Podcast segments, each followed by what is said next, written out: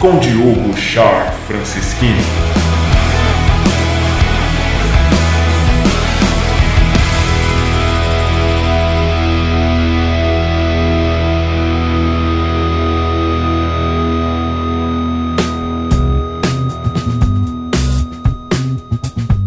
Fala pessoal, tudo bom? Olha eu aqui de volta e hoje vou falar sobre um tema que vocês têm me visto bastante falar, que são os tubarões. Mas eu não vou simplesmente falar sobre os tubarões. Eu queria saber se você sabe dizer quais são as principais semelhanças entre os tubarões e os melhores vendedores. Então por isso eu vim aqui hoje para falar sobre as 5 estratégias de vendas que todos nós devemos aprender com os tubarões. Primeira estratégia, adaptação. Olha, essa é a que eu mais falo, você já deve ter me visto falar em outras mídias sociais, e mas é a que eu mais gosto também, a que eu mais adoro, que é o seguinte, olha só, os tubarões, eles existem há mais de 400 milhões de anos. Não só existem, como são topo da cadeia alimentar, eles dominam os mares. Gente, para para pensar, 400 milhões de anos.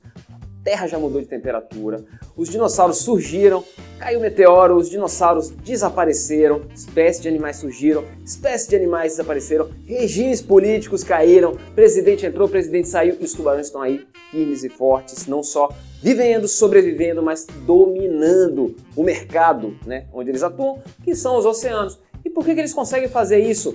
Adaptação. Como assim, Diogo? Adaptação? Adaptação, eles se adaptaram à maneira de caçar, eles se adaptaram às profundidades que eles deveriam nadar, o corpo deles inteiro se adaptou ao tipo de presa que eles preferem.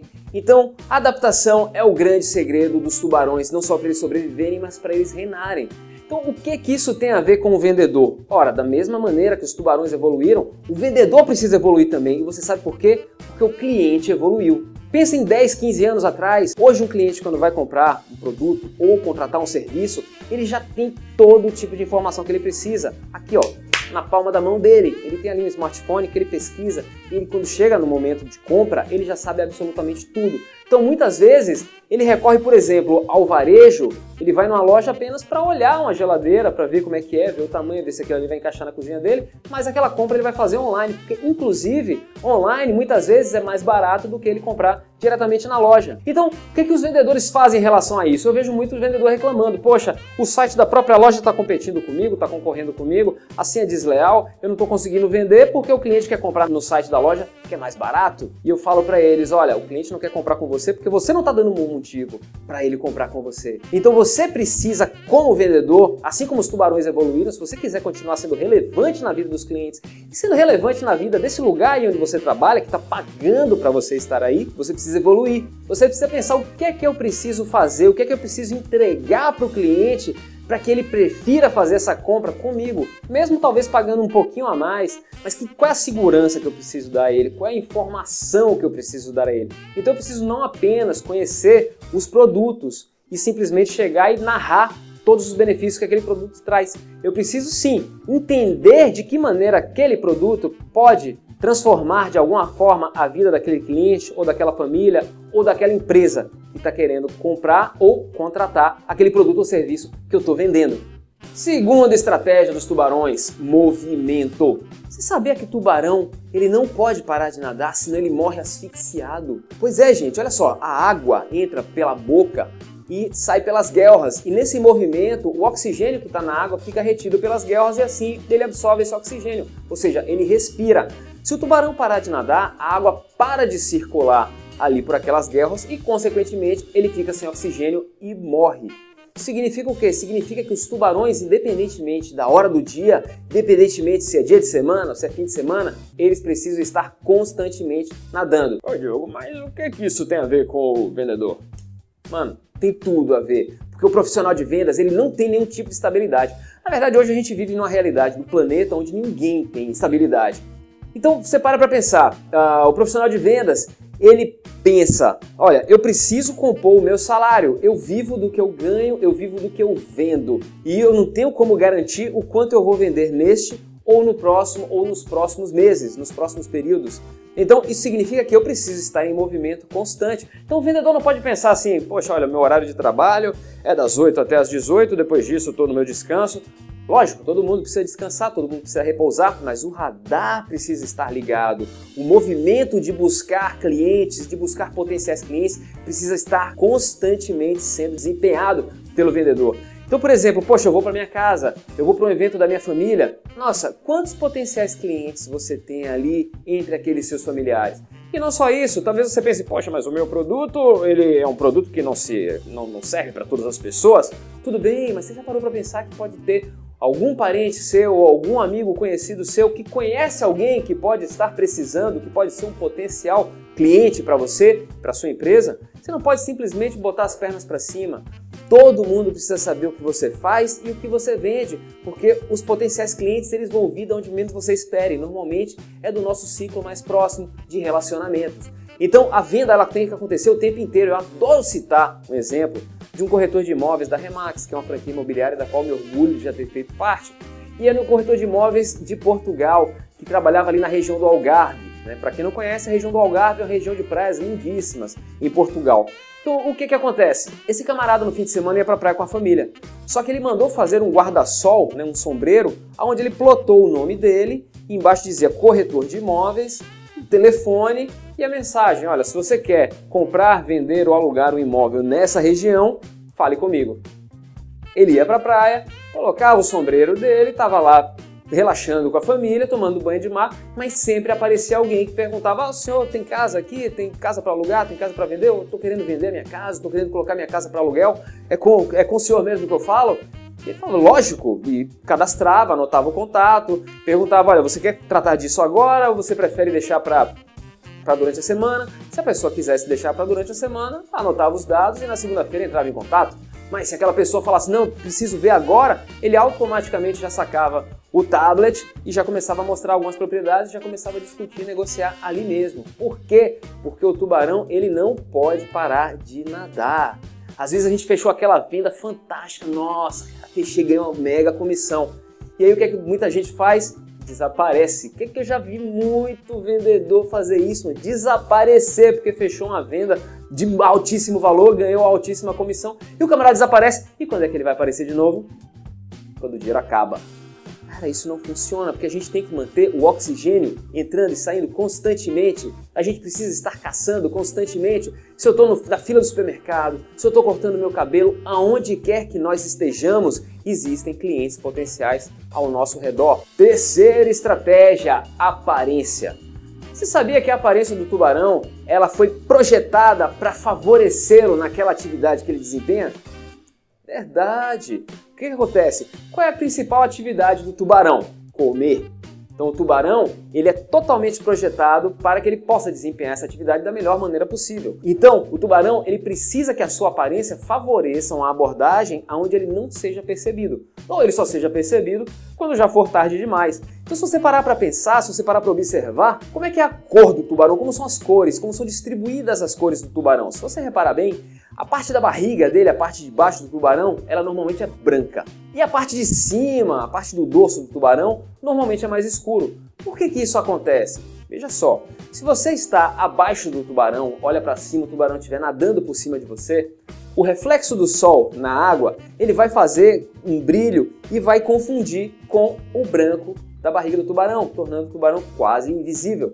Se pelo contrário o tubarão estiver abaixo de você e você olhar para baixo, o fundo do mar é escuro, então a coloração escura do tubarão também vai favorecer a você não enxergá-lo. Quando você enxergar, provavelmente já será muito tarde para fugir. Quando eu falo você, não pense você como ser humano, porque os tubarões odeiam carne humana e os ataques são muito raros, tá? Esqueçam todo esse folclore aí de que o tubarão gosta de comer gente, não gosta. Existem tubarões, por exemplo, que ficam enterrados, né, esperando que uma presa passe, um peixe passe para ele fazer o ataque. Então esses tubarões normalmente, eles são é, amarronzados na parte de cima justamente para se confundirem com a areia. O design de cada espécie de tubarão, ele é projetado para o tipo de alimento que aquele tubarão gosta. Você já deve ter visto, por exemplo, os tubarões martelo, que eles têm a cabeça com aquele, né, aquele formato, que se vocês olharem bem, ah, quando eles estão nadando, eles nadam muito rentes ao fundo e eles ficam parecendo meio que um aspirador de pó. Por que, que isso acontece?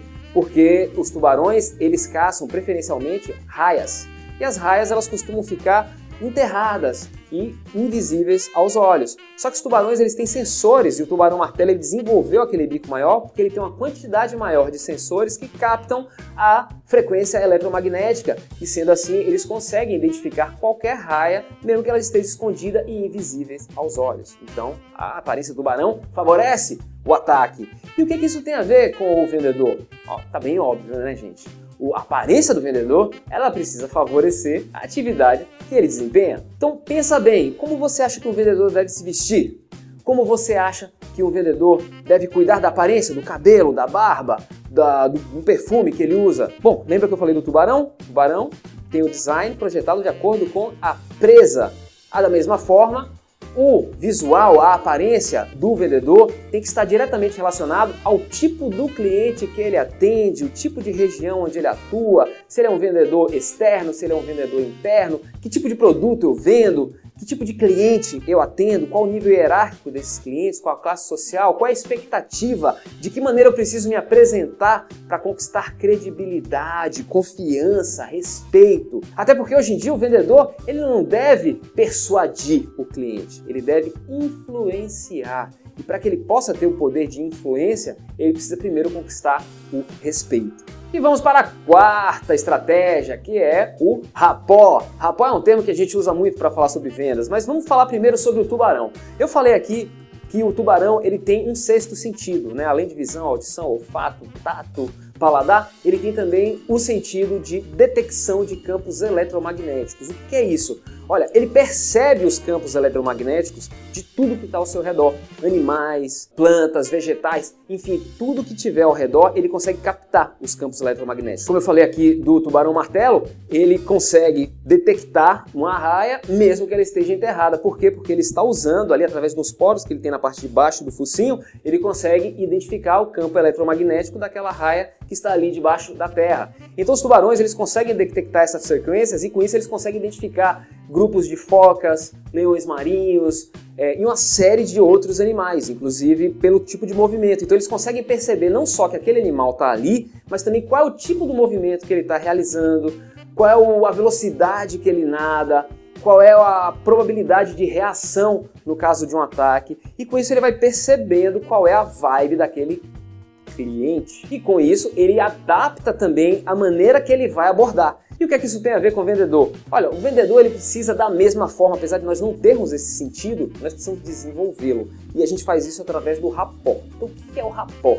Eu tenho que nos primeiros segundos em que eu estou conversando com alguém, né, no caso um cliente, eu preciso perceber qual é a energia dessa pessoa, qual é a vibe dessa pessoa, né? qual é o ritmo dessa pessoa. Então, como é que eu vou perceber isso? Eu preciso prestar atenção no tom de voz, no volume de voz, na velocidade que essa pessoa fala, Uh, se essa pessoa aparenta estar feliz, se essa pessoa aparenta estar triste, ou se aparenta ser uma pessoa objetiva que não está querendo demonstrar se está feliz ou se está triste, né? não está querendo demonstrar nenhuma emoção. Essa pessoa gesticula muito, gesticula pouco. Qual a postura que essa pessoa senta? Com, como estão os braços dessa pessoa? De que maneira essa pessoa movimenta os olhos? De que maneira essa pessoa se movimenta? Ou seja, eu tenho que fazer uma leitura de todo o campo eletromagnético dessa pessoa e a partir daí eu vou aplicar o rapó, ou seja, eu vou me adaptar, me ajustar à frequência dela. Então vamos alinhar as frequências. E o alinhamento de frequência acontece quando eu alinho a minha frequência à frequência do cliente e não tentar fazer com que o cliente se aproxime da minha frequência. Estudos mostram que semelhanças aproximam enquanto diferenças afastam. Quanto mais parecido com aquela pessoa eu me apresentar, maior a probabilidade de eu estabelecer um rapport, de eu derrubar barreiras e iniciar ali um relacionamento. E agora vamos para a quinta estratégia, que é a sondagem. Gente, quando eu lancei o Shark Attack, que é o meu programa de treinamento de vendas inspirado no comportamento dos tubarões, algumas pessoas vieram me falar, pô, mas você está usando aí Shark Attack, ataque de tubarão, né? Parece que a gente vai treinar os vendedores para serem agressivos em um nível extremo, vão sair mordendo todo mundo, né? Vão sair querendo atacar todo mundo, querendo devastar o mercado, fazer um estrago, vender de qualquer jeito, né? Usar uma agressividade exacerbada. Fala, gente, calma. Primeiro é importante que a gente conheça o comportamento dos tubarões. E se a gente conhecer, a gente vai entender que, primeiro, os tubarões não saem por aí mordendo todo mundo. Eles não saem por aí devorando tudo que vem pela frente. Eles selecionam muito bem e eles procuram saber de que maneira que eles vão abordar e de que maneira eles vão promover um ataque. Lembra que eu falei do rapport lá atrás? Campo eletromagnético? Aquela primeira parte, aquela primeira etapa do ataque do tubarão. Assim como é a primeira etapa de uma abordagem de vendas. Em seguida do rapport, o que é que o tubarão faz? Ele faz a sondagem. Ele vai se aproximando daquela presa, começa a nadar em círculos, começa a nadar em círculos. Inclusive, todos esses filmes de tubarões que vocês já viram: tubarão, tubarão do lago, tubarão do pântano, tubarão de duas cabeças, de três, de cinco, tubarão charquinado, enfim. Esqueça esses filmes, eles retratam o tubarão de uma maneira completamente errada. Tá? Então o tubarão, ele nada ao redor, ele vai tentar perceber, depois ele vai fechando o raio e vai nadando cada vez mais perto. Tubarões são extremamente curiosos tudo de diferente que aparece no mar, eles querem sondar, eles querem ver o que é. Então, eles vão nadando em círculos para perceber de que maneira aquela presa, né, potencial presa, vai reagir. Eles dão esbarrão, né, eles encostam, vai chegando um pouquinho mais perto e quando ele percebe que aquilo ali pode realmente ser um potencial cliente, ele vai dar uma mordida. Dá uma mordida para experimentar. Olha, deixa eu ver se essa é a carne que eu gosto. E a partir dessa sondagem ele percebe inclusive se, aquele, se aquela presa está tentando fugir ou não está, se ele vai atacar com mais força, com menos força, com mais agressividade, com menos agressividade, que tipo de mordida que ele vai dar e o que é que isso tem a ver com o vendedor. Gente, absolutamente tudo. E é uma das coisas que mais me incomoda e que mais me angustia é ver a dificuldade que a maioria dos vendedores tem para executar a sondagem. Eu posso ter um produto apenas, ou eu posso ter um portfólio enorme de produtos, não importa. Todo cliente que eu abordar, eu preciso sondar. Por que, que eu preciso sondar? Eu preciso saber qual o perfil desse cliente, eu preciso saber qual a necessidade ou quais as necessidades desse cliente. Preciso saber qual o comportamento de consumo desse cliente em relação ao tipo de produto que eu estou oferecendo. Quais são as potenciais necessidades que esse cliente pode vir a ter que talvez nem ele tenha consciência.